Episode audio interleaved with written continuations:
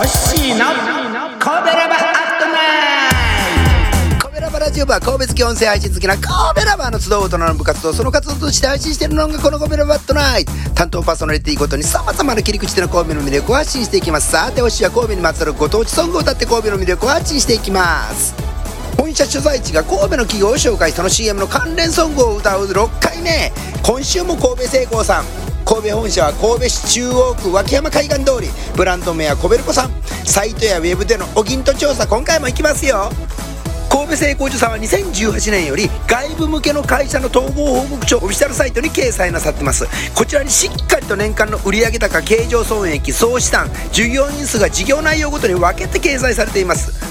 2022年の統合報告書を見るとやはり鉄鋼アルミ事業を含む素材系事業が一番売上が多くて兆3250億円。ざっくり全売上の60%です。成功所さんですから鉄鋼またそれから派生してのアルミを生成し商品化するという事業が一番売上が多いのは直感的に理解しやすいかと思います。30%6741 億円と2番目に売上の多い機械系事業がミソどうして鉄鋼生成業者さんが機械系の業務を行っているのか全く別事業を立ち上げたのかその経緯に疑問を持ったりしません？これは工場のプラント。プラントっていうのは成果物合成システムのことです。を知ればなんとなくわかることです。科学工学科出身つまりプラント設計を学んだホッシーが説明します。話を単純にするために鉄鋼生成だけを考えます。鉄は地球から出てくる鉄鉱石の成分から純粋な鉄分を抽出すれば生成できます。純粋な鉄分を抽出するために化学反応を起こし工業的に鋼。鋼というのは純粋に近い鉄を生成します。化学反応には物質のインプットアウトプットとエネルギーのインプットアウトプットがあります。鋼生成の場合2段階反応なのですがそれを一つにまとめます。物質インプットは鉄鉱石コークス石灰石酸素。そしてエネルギーインプットは熱風1600度。それから溶鉱炉への熱。物質のアウトプット鋼。これが目的生成物。それからスラグ。これがね廃棄物なんです。目的ではない生成物。計酸カルシウム。アルミン酸カルシウム。二次利用をするかどうかは知りません。それからエネルギーアウトプット余剰熱などですね。これらが生成される化学反応を順序立てて行えば鋼は抽出できます。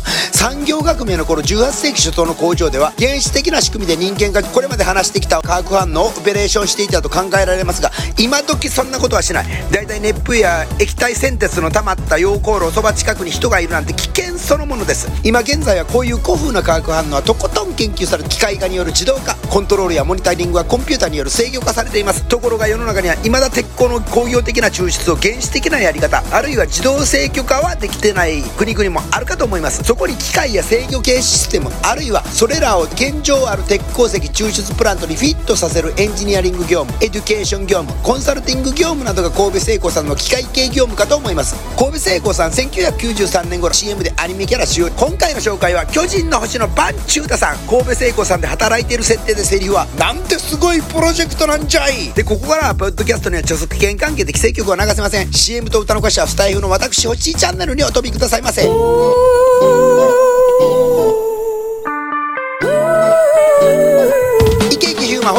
ン星弾き語り動画貼り付けときます。イケイケヒューマンオリジナル貼り付けときます。神戸製鋼さんサイト貼り付けときます。神戸製鋼さんバンチュータさんなど CM 貼り付けときます。明日6月16日金曜日コベロバットナイトは神戸が生んだ歌姫ディーバさあちゃん。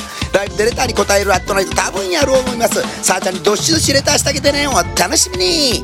ヘバちゃんカモンこの番組は褒める文化を推進するトロフィーの毛利マークの提供でお送りしました。